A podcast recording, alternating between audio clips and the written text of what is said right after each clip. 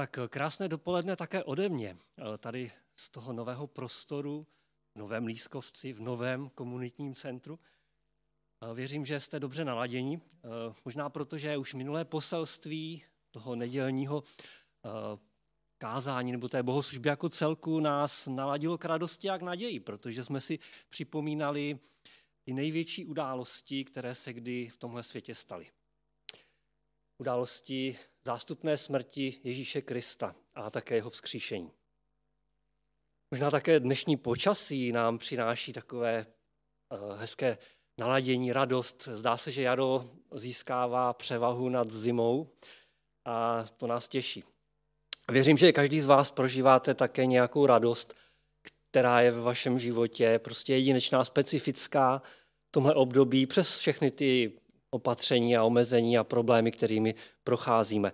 Třeba jenom to, že můžeme být dneska tady poprvé v nějaké takové společné bohoslužbě, účastníky toho limitu těch dvanácti lidí, kteří se sem smí podívat na tu bohoslužbu, a věřím, že příště budete i vy mezi nimi a že se včas zaregistrujete na, na ty uh, naše bohoslužby. A je to radost být tady. Je to radost přemýšlet o spoustě věcech, které jsou dobré. A já se dnes cítím trochu rozpačitě z jednoho důvodu, protože já mám dnes uh, mluvit a kázat na žalm číslo osmdesát osm. Znáte žalm osmdesát osm? Uh, jeden z komentátorů Starého zákona a žalmu ho nazývá nejsmutnějším žalmem. Opravdu není to nějaké radostné čtení, takhle, když to otevřete.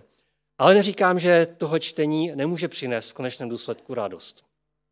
Není to možná ani čtení, které by odráželo naše dnešní emoce a to, co teď prožíváme.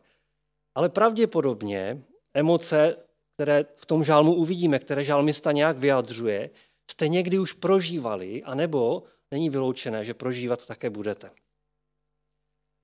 Jste připraveni nějakým způsobem čelit ve svém životě opravdu těžkým věcem, těžkým zkušenostem? To je taková otázka.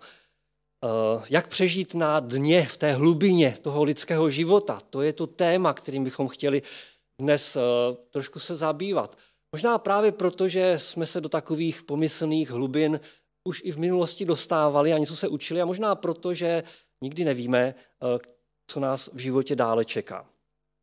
A tak se modlím, Pane, ukaž nám skrze tento žálm více o sobě.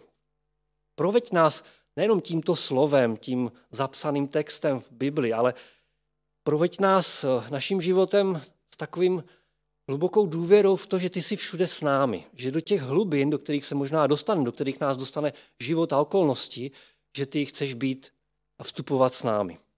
Abychom tě v nich poznali, abychom v nich čerpali naději. Pojďme si tedy dnes společně přečíst tento nejsmutnější žalm a trochu nad jeho poselstvím společně meditovat, rozjímat, přemýšlet. Budu je číst z překladu postupně, z překladu dvacátého prvního století. A když tenhle žalm byl napsaný někdy v desátém století, a aby to nebylo málo, tak ještě dokonce před naším letopočtem, tak věřím, že tenhle žalm má co říci i dnes. Protože moc se v průběhu historie nemění na tom, co lidé prožívají ve svých těžkých obdobích. V tom jsme pořád stejní. To, co nás spojuje s tím žalmistou, nejsou nějaké okolnosti, nejsou naše národnost, doba nebo nějaké konkrétní těžkosti, které ten žalmista prožívá. Konec konců ani o nich moc se nedozvídáme z toho žalmu. Ale právě to, jak v těch těžkostech, co v nich prožíváme, jak v nich hledáme pomoc, jakým způsobem v nich hledáme Boha.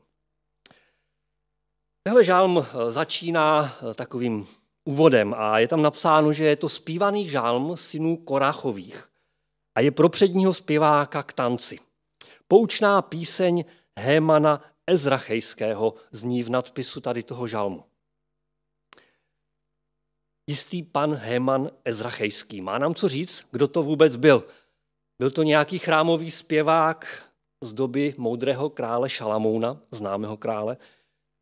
Byl to člověk, který byl jistě zajímavou personou té doby, zajímavou osobností. Byl muž vlivný, moudrý, protože i v té biblické kronice izraelských dějin je právě tento Héman uváděn při popisu a při srovnání té Šalamounovy velké moudrosti. Je tam řečeno, že Šalamoun, Šalamounova moudrost, ten moudrý král, znáte ho určitě nějakým způsobem, jste o něm slyšeli, že převyšovala jeho moudrost, moudrost všech východních národů a moudrostí předčil všechno lidi, dokonce i Etana Ezrachejského, což mě překvapilo. Takže je to určitě člověk, který je nějakým způsobem zajímavý i z toho pohledu lidského, ale věřím, že má nám říct především něco svým postojem právě v těžkostech, které vyjadřuje v tom žalmu, v tom, jak hluboce a upřímně sdílí svoje pocity a prožitky. A také svým hledáním, neúnavným hledáním té pomoci právě v Bohu samotném. Já bych chtěl, abychom ten žalm pročetli a nějakým způsobem si všimli alespoň některých z těch postojů, jakýchsi mezníků. A může to být pro nás možná takový jakýsi návod, i když nevěřím v návody na takové věci, ale jakýsi návod nebo podnět pro to, jak reagovat v situacích, ve kterých se ociteme, které nejsou lehké, které jsou možná naopak opravdu hodně těžké. Ale abychom byli ještě více nějak připraveni přijmout nějaké, nějaký užitek tady z toho, chtěl bych vám teď dát chvilečku, abyste se sami zamysleli nad tím, co teď prožíváte, nebo jste v nějaké uh, nedaleké době prožili. Uh, jaký zápas, jaký zápas, jakou těžkost nesete dnes ve svém srdci? Jaká hlubina uh, vás potkala? Do jaké, do jaké prostě propasti nebo jakým údolím jste museli procházet nebo právě procházíte? Co je pro vás teď nejtěžší? Co vás v životě ohrožuje? Možná někdo, kdo vás pronásleduje, kdo vás nenávidí a dává vám to nějakým způsobem najevo. Něco nebo někdo, s kým prostě bojujete, zápasíte. Možná jste nespravedlivě obviňováni někým nebo něčím.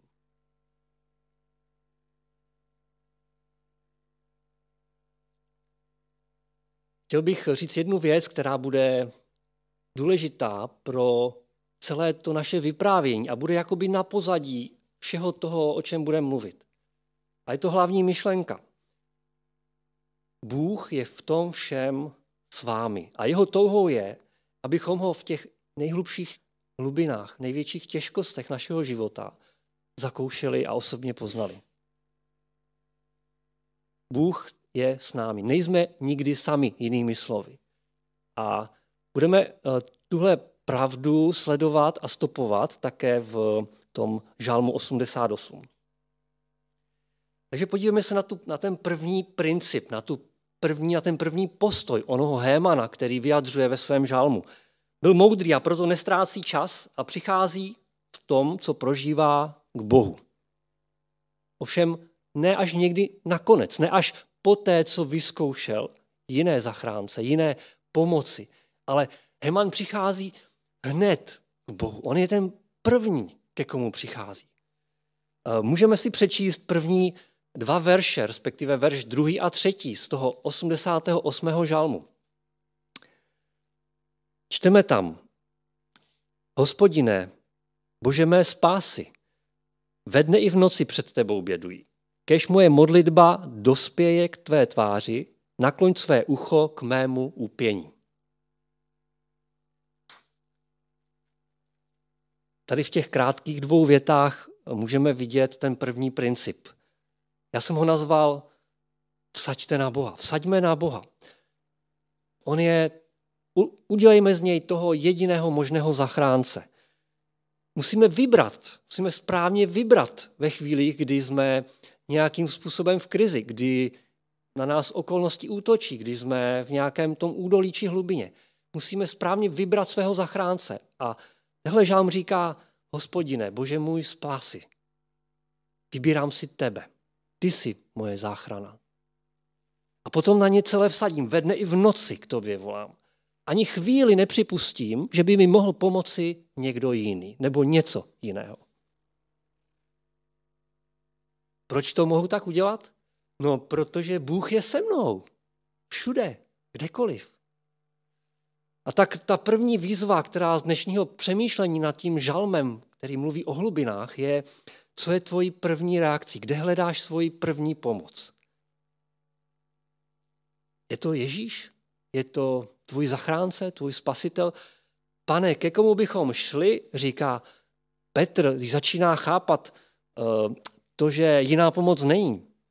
Chápeme to už také, začínáme chápat, že zkoušet něco jiného je úplně zbytečné, nebo v konečném důsledku nepřinese to, po čem tolik toužíme, a to je tu pomoc a záchranu. Začni své trápení, svoje bolesti, svoje hlubiny vždycky řešit nejprve s Bohem. To je ta první věc. On říká, všechnu svou starost vlož na něj, vždyť mu na vás záleží. To je na jiném místě jeho dopisu, kterému říkáme Bible jinými slovy. To nás vede k dalšímu čtení našeho osmdesátého osmého žálmu, toho nejsmutnějšího žálmu. Uvidíme v tom dalším oddíle, v té další části, takové vylévání srdce, takové hluboké vylévání srdce, popis lidského trápení nejvyššího kalibru. Skoro by se dalo říct, že slovní zásoba, kterou ten žalmista má, jakoby ani nestačila na to, aby vyjádřil tu tíži toho, co prožívá. Pojďme si přečíst a naslouchat tomu bolesti, bolestivému trápení. Verše čtyři až devět nebo deset. Duši mám plnou trápení, můj život se k hrobu nachýlil. Už patřím k těm, kdo do jámy klesají. Jsem jako bojovník síly zbavený. Zanechali mě mezi mrtvými, jsem jako mrtvoli v hrobě ležící. Na něž si nespomeneš nikdy víc, od tvojí ruky jsou vzdálení. Shodil jsi mě do jámy nejhlubší, do nejtemnější propasti. Dolehlo na mě tvé zuření, svými vlnami si mě porazil. Přátelé ode mě zahnal si, způsobil, že si mě ošklivý. Nemohu uniknout ze svého sevření, oči mi hasnou trápením. To je dno, to je údolí smrti, to je bytostně prožívaný konec. Nevím, jestli by k takovému popisu byl schopný něco víc, jako ve smyslu těžšího a horšího, přidat člověk zaživa pohřbený někde v rakvi, bez naději na brzkou exhumaci. Pocit naprostého vyčerpání, ztráty síly, veškerého opuštění, bez naději. Teď něco přečtu. Jakoby na seznamu nevylečitelných, jakoby byl na seznamu nevylečitelných pacientů infekčního oddělení. Jediné, co mu zbývá, je márnice a je pouze otázkou času, než mu přes obličej přetáhnou prostěradlo a odvezou ho tam. To není nějaká moje snaha o parafrázi těchto veršů v kontextu dnešní doby, ale to je něco, co napsal opět jeden biblický komentátor k těmhle uh, veršům. Možná, kdybychom chtěli hledali, co je peklo, co je to, před čím nás Kristus vysvobozuje, možná bychom mohli vzít právě tady tenhle žálm, tahle slova. Protože nevím, jak hůř popsat prostě, nebo jak výstižněji popsat lidskými slovy. Co znamená smrt, co znamená věčné trápení.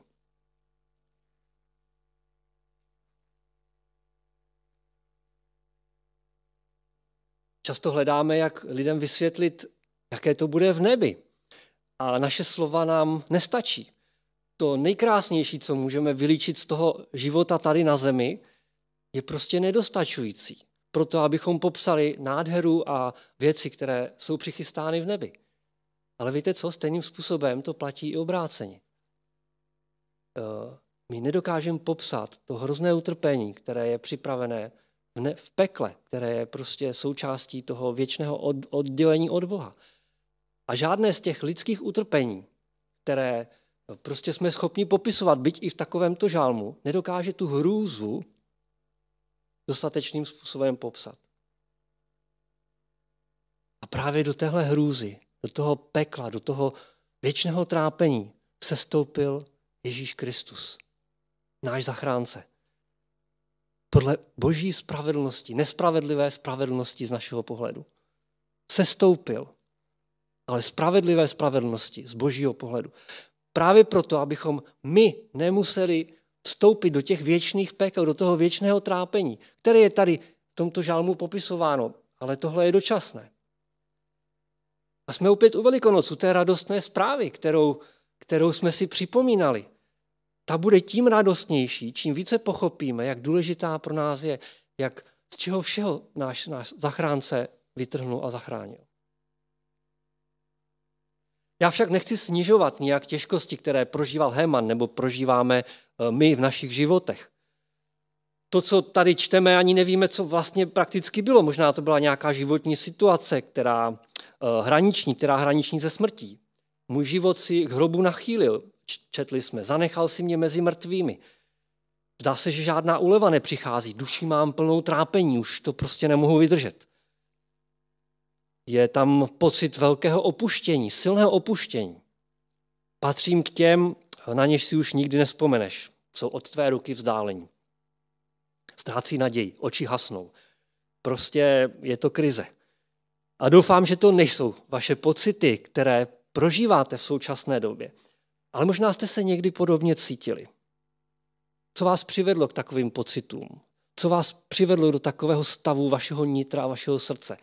Byl to rozchod s někým, koho jste milovali? Dostali jste od někoho kopačky, když jste byli zamilovaní? Byla to nějaká nemoc nebo špatná diagnóza, kterou jste slyšeli? Byl to totální krach v práci, ve škole nebo v nějakém projektu, který jste dělali a prostě všechno se zhroutilo podobným způsobem? Byla to nějaká nespravedlnost, kterou jste nesli kvůli prostě blbosti nebo nějakému zlomyslnému činu někoho druhého?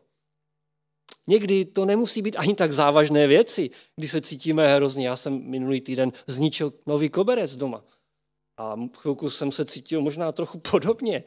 Někdy nás úplné blbosti dostanou do hrozných stavů a nemůžeme říct, že jsou falešné tyhle věci, které prožíváme. Skutečně nějakým způsobem se, se cítíme, něco prožíváme. Možná tak neprožíváte, ale není vyloučené, že někdy něco podobného prožijeme. A to, co nám říká tenhle žálm, je mluvme o tom s Bohem. Buďme v tom upřímní. Neskrývejme to před ním. Vylejme mu naše srdce. Není to něco, co bychom měli popírat, co bychom měli nějak maskovat, nebo před ním, nebo před sebou, nebo před druhými lidmi nějak omlouvat a vysvětlovat.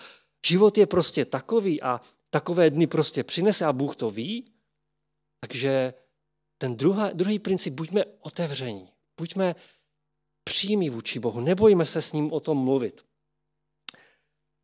Máme spoustu jiných návrhů, které kolem sebe vidíme nebo slyšíme, jak se s tím vypořádat a které trošičku jako popírají tady to, že bychom měli prostě přijít prostě před Boha a být v tom přímí a otevření. Dám takový příklad, který je spíš ilustrací pro odlehčení. Možná znáte skupinu Mirai a jednu píseň, kterou si rádi zpíváme, já ji mám rád. Ona zpívá ve svých písničkách něco o situaci, kdy už nemůžeme, když se všechno hroutí, jsme unavení. A ten refrém je známý. Když nemůžeš, tak přidej víc. Zakřič prostě z plných plic, že slovo nejde, neexistuje. Slovo nejde, neexistuje, radši to zopakujeme v tom refrému, abychom to fakt věděli. Prostě můžeš dál. A když nemůžeš, no tak ještě přidej víc. A zakřič prostě z plných plic, že to dáš, že na to máš. A já mám tuhle písničku rád a když jsem trochu unavený, tak si ji rád zaspívám, nebo když mám blbou náladu, tak je to super si takhle zaspívat. Ale víte co? Když máte fakt dost, když jste na konci, tak tohle vás akorát dorazí. Protože víte, že to, je, to není pomoc, že vám to nepomůže. Když už prostě nemůžete, tak prostě nemůžete. Jak můžete křičet z plných plic, když už tam chybí i ten reziduální vzduch, ten zbytkový, když už jste prostě vydechli skoro naposled. Je to příklad jednoho z proudů, které se nás snaží nějakým způsobem povzbudit, jak řešit tyhle situace. Pozitivně myšli. Pozitivně na to dívej. Ale pozitivní myšlení má svoje velké hranice. Pozitivní myšlení já nejsem schopný mít, když jsem úplně zničený. Spočívá, pozitivní myšlení spočívá v podstatě na sebeklamu, kdy já se snažím přesvědčit sám sebe, že věci jsou jinak, než ve skutečnosti prožívám. Je to popírání vlastní skutečnosti a situace, kterou prožívám. Je to pozitivní myšlení a jeho moc, když to tak řeknu, končí s mojí schopností si pomoct sám sobě. Když nemůžeš, tak přidej víc. A když to nejde, Žalm osmdesát osm dává mnohem lepší, lepší cestu. Říká, vyvol si Boha, vsaď na Boha, zvol správného zachránce, ne pozitivní myšlení ani nic dalšího. Vsaď na něho a buď k němu otevřený. A pojďme dál, pojďme se dívat dál do srdce toho žalmisty, protože tam je uh, opravdu další zajímavé věci, které si můžeme odnést do těch našich údolí. Uh, někdy se opravdu všechno zamotá. A aby bylo nejhůř, tak ke všemu tomu lidskému trápení, co prožíváme, se zdá, že zvláště v životě věřících přicházejí ty zápasy nejtěžší. Zápas s Bohem samotným. Tehdy se nám totiž zdá, že Bůh neslyší. Jakoby nejenom, že neslyšel, když se modlíme prostě za to, aby nám pomohl, ale někdy nejenom, že neslyší, jakoby, ale také ten, kterého skládáme naději, jakoby to byl právě on, kdo za to může. Ty jsi to způsobil. A když ne přímo, tak ty jsi alespoň mohl zabránit, Bože, tomu, co se děje v mém životě. Ty jsi mohl zabránit tomu, abych nebyl nemocný, aby se nestalo to a to. Mohl zabránit? No jistě, že mohl. Bůh může takové věci udělat. A neudělal to. Už jste takto zápasili s Bohem. Poslechněte si ten zápas, který v tomhle žalmu prožívá ten žalmista. sedm a osm verše. Schodil jsi mě do jámy nejhlubší, do nejtemnější propasti. Dolehlo na mě tvé zuření, svými vlnami jsi mě porazil. A je to tam vícekrát v tom žalmu. Jak to nejsou jenom ty těžkosti, se kterými se pere ten žalmista, ale je to sám Bůh, se kterým se pere. Už jste takhle zápasili ve svých těžkostech?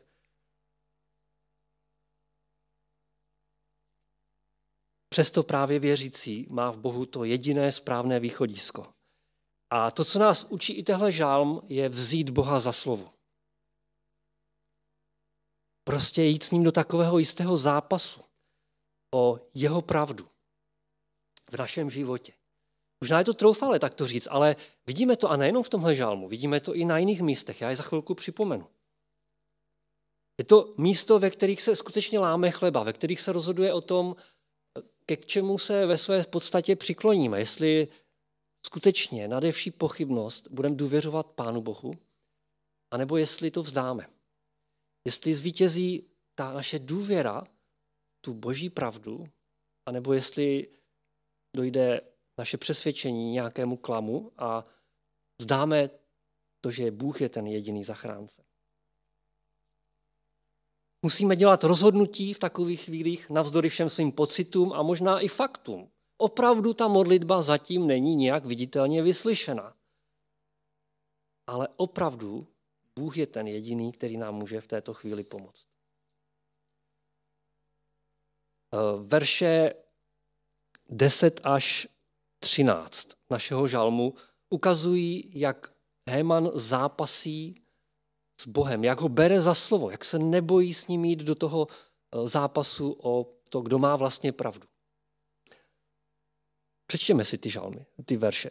Volám tě, Hospodine, každý den k tobě vztahuji ruce své. Budeš snad konat divy pro mrtvé? Zvednou se stíny ke tvé oslavě? Bude se o tvé lásce mluvit ve hrobě a o tvé věrnosti v záhubě? Co pak se ukáže tvůj zázrak v temnotě a tvá spravedlnost v zemi bez vzpomínek?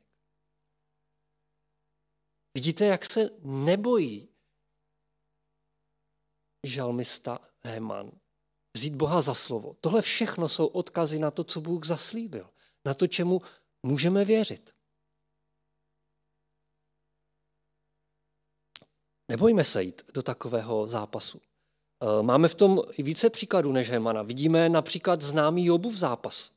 A Job se nijak nepohoršil nad tím, prostě problémem, který Job komunikoval o svém utrpení s Bohem samotným. Vidíme Jana Křtitele, který byl prostě Ježíšovým prorokem, který byl ten, který byl nejpřesvědčenější z přesvědčených. A říkal, to je ten beránek boží, to je ten mesiáš. Tehdy tomu možná nevěřil nikdo jiný než Jan Křtitel. Na konci Janova života, je Jan uvězněn a začíná pochybovat. A tak zápasí s Bohem. Jsi to ty, Ježíši, kdo měl přijít, nebo, nebo jsem se spletl? Potvrď mi to. A Ježíš mu dává odpověď. Podívej se na ty, kteří mě neodmítají. Podívej se, jakým způsobem poznali Boží lásku, jaký jsou proměněny jejich životy. Vidíme Jakuba, který zápasí s Bohem. Vidíme prostě mnoho dalších příkladů. Nebojíme se vzít Boha za slovu. Nebojíme se postavit se na základ toho, co on řekl. Přestože to v té chvíli neprožíváme. Buďme v tom upřímní.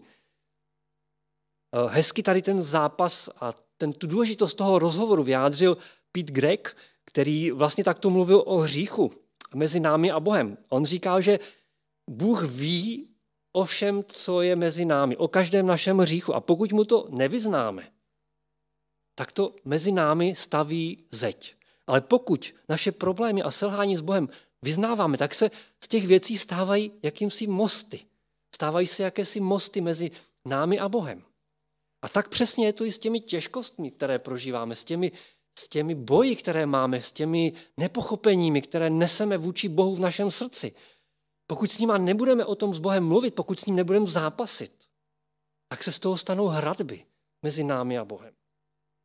Ale pokud s ním o tom budeme mluvit na férovku, pokud, pokud budeme bojovat o tu pravdu, aby ji prokázal v našem životě, tak se to stanou takové mosty k němu. To je, to je ta další výzva, kterou dnes vlastně slyším, žalm osmdesát osm. A to poslední, co nám ten žalm nabízí, je v tom závěru. Závěru, který si teď přečteme.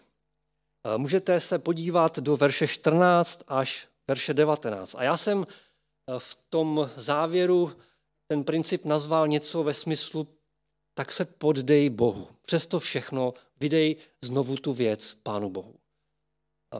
Přečtěme si, přečtěme si ten závěr našeho žalmu, toho nejsmutnějšího žalmu. A ten závěr není vůbec nějak veselější, co si budeme povídat.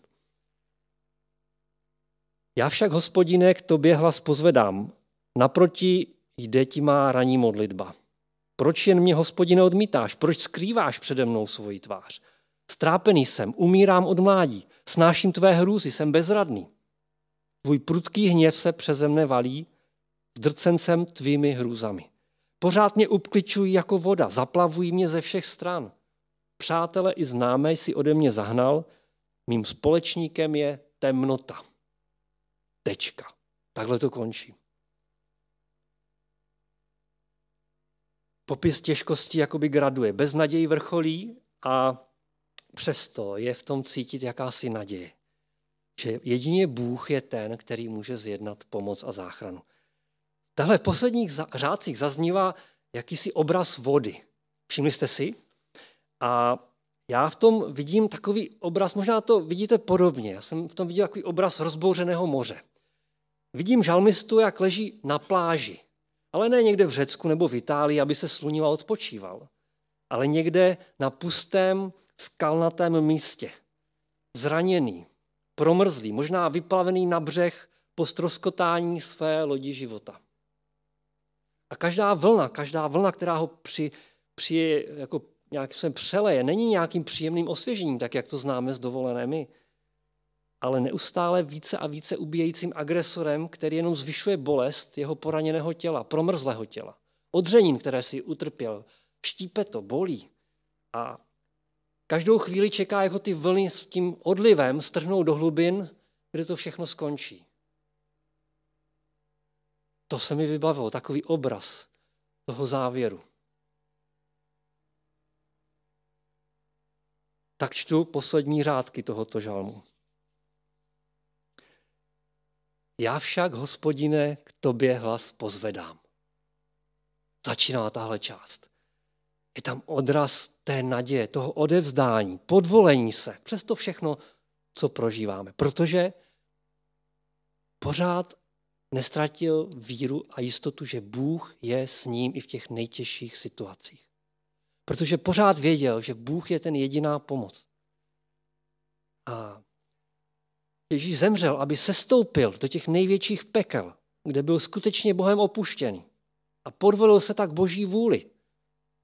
Prošel hlubinou smrti, ale ne navždy. Bůh byl vzkříšen, Ježíš byl vzkříšen a byl postaven po boží pravici, kde je dnes. Věřím, že tahle naděje a tahle příklad Ježíše je příkladem i pro nás a že je nějakým způsobem výzvou i v tomto žalmu. A tak odpočíňme v boží vůli, ať je jakákoliv. Dovolme, dovolme Bohu, aby, aby se nás ujal. Už jakoby vzdejme ten náš zápas o to získat pomoc sami v sobě. Už jsme Bohu všechno řekli. Už jsme si s ním to vyjasnili. Dovolme mu, aby teď se nás ujal on. Aby nás vyzvedl, aby nás vzkřísil, aby nás, aby nás uchopil a obejmul jako náš dobrý otec. Odpočiň v jeho vůli, ať je jakákoliv.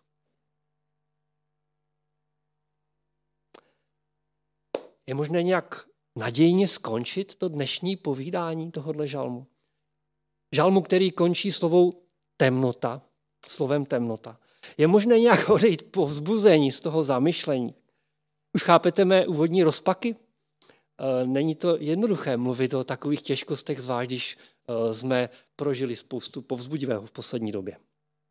Tak snad nás povzbudí ty čtyři principy, ty čtyři postoje, které jsme si nějak promítli. To, že máme vsadit na Boha jako jediného zachránce.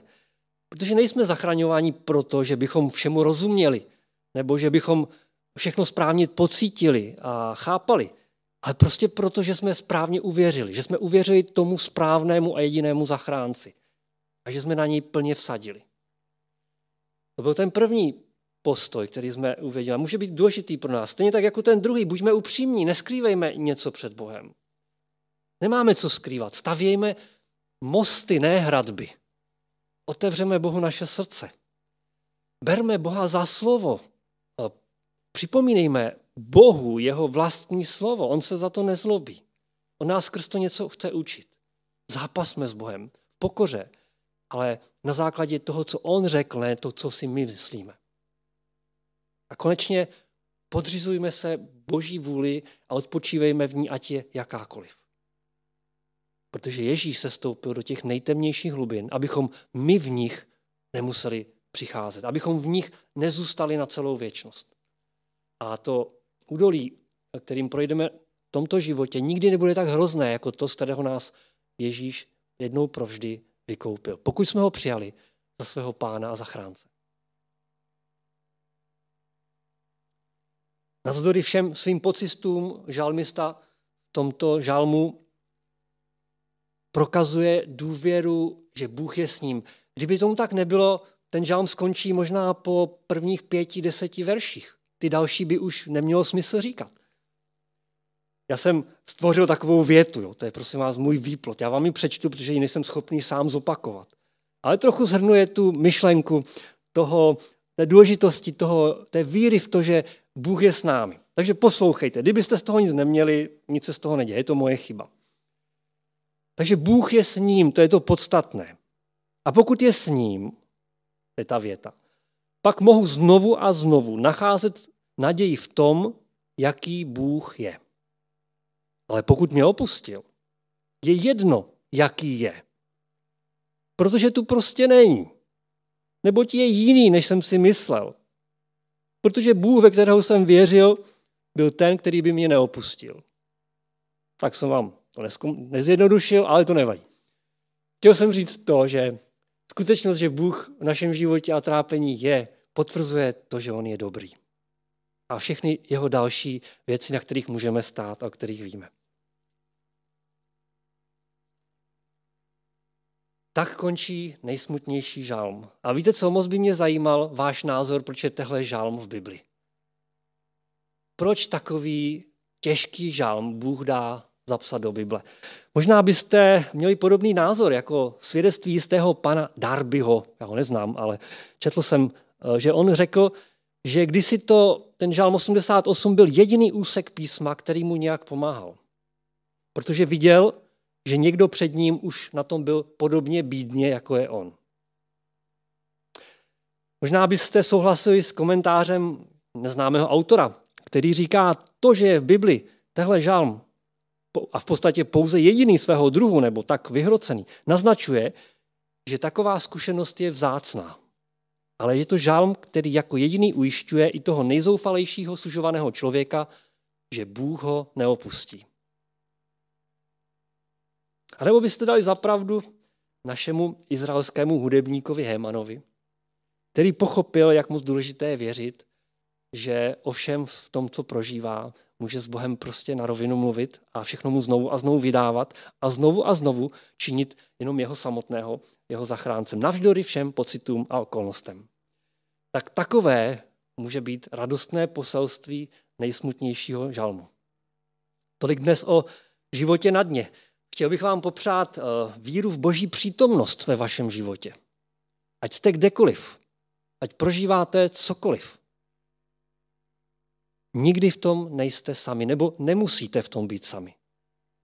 Ten, který vás neskutečně miluje, za vás sestoupil do těch nejhorších pekel, které bychom ani nepoznali.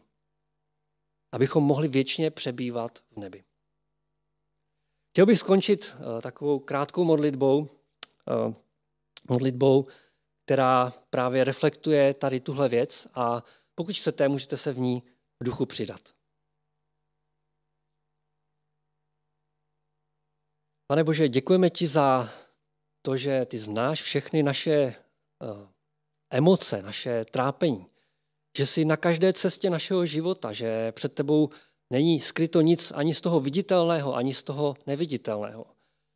A děkujem za to ujištění i skrze tento žalm, že má cenu a má jedinou cenu. Právě k tobě samotnému se nějakým způsobem ubírat a u tebe hledat pomoc, protože nikdo jiný nemůže být tak účastný v našem životě jako ty. A nikdo jiný to také nedokáže a nikdo jiný nám není schopný pomoct. A tak tě chválím za tu naději, kterou nám přináší i tady tohle vědomí, že ať nás potká co to nejtěžší, co může, tak ty v tom chceš být s námi. Tak dovol, abychom měli takovou víru, abychom i my chtěli být v tom všem s tebou. Skrze a ve jménu Pána Ježíše Krista. Amen. Děkuji vám za pozornost a přeju co nejméně takových negativních a těžkých zkušeností.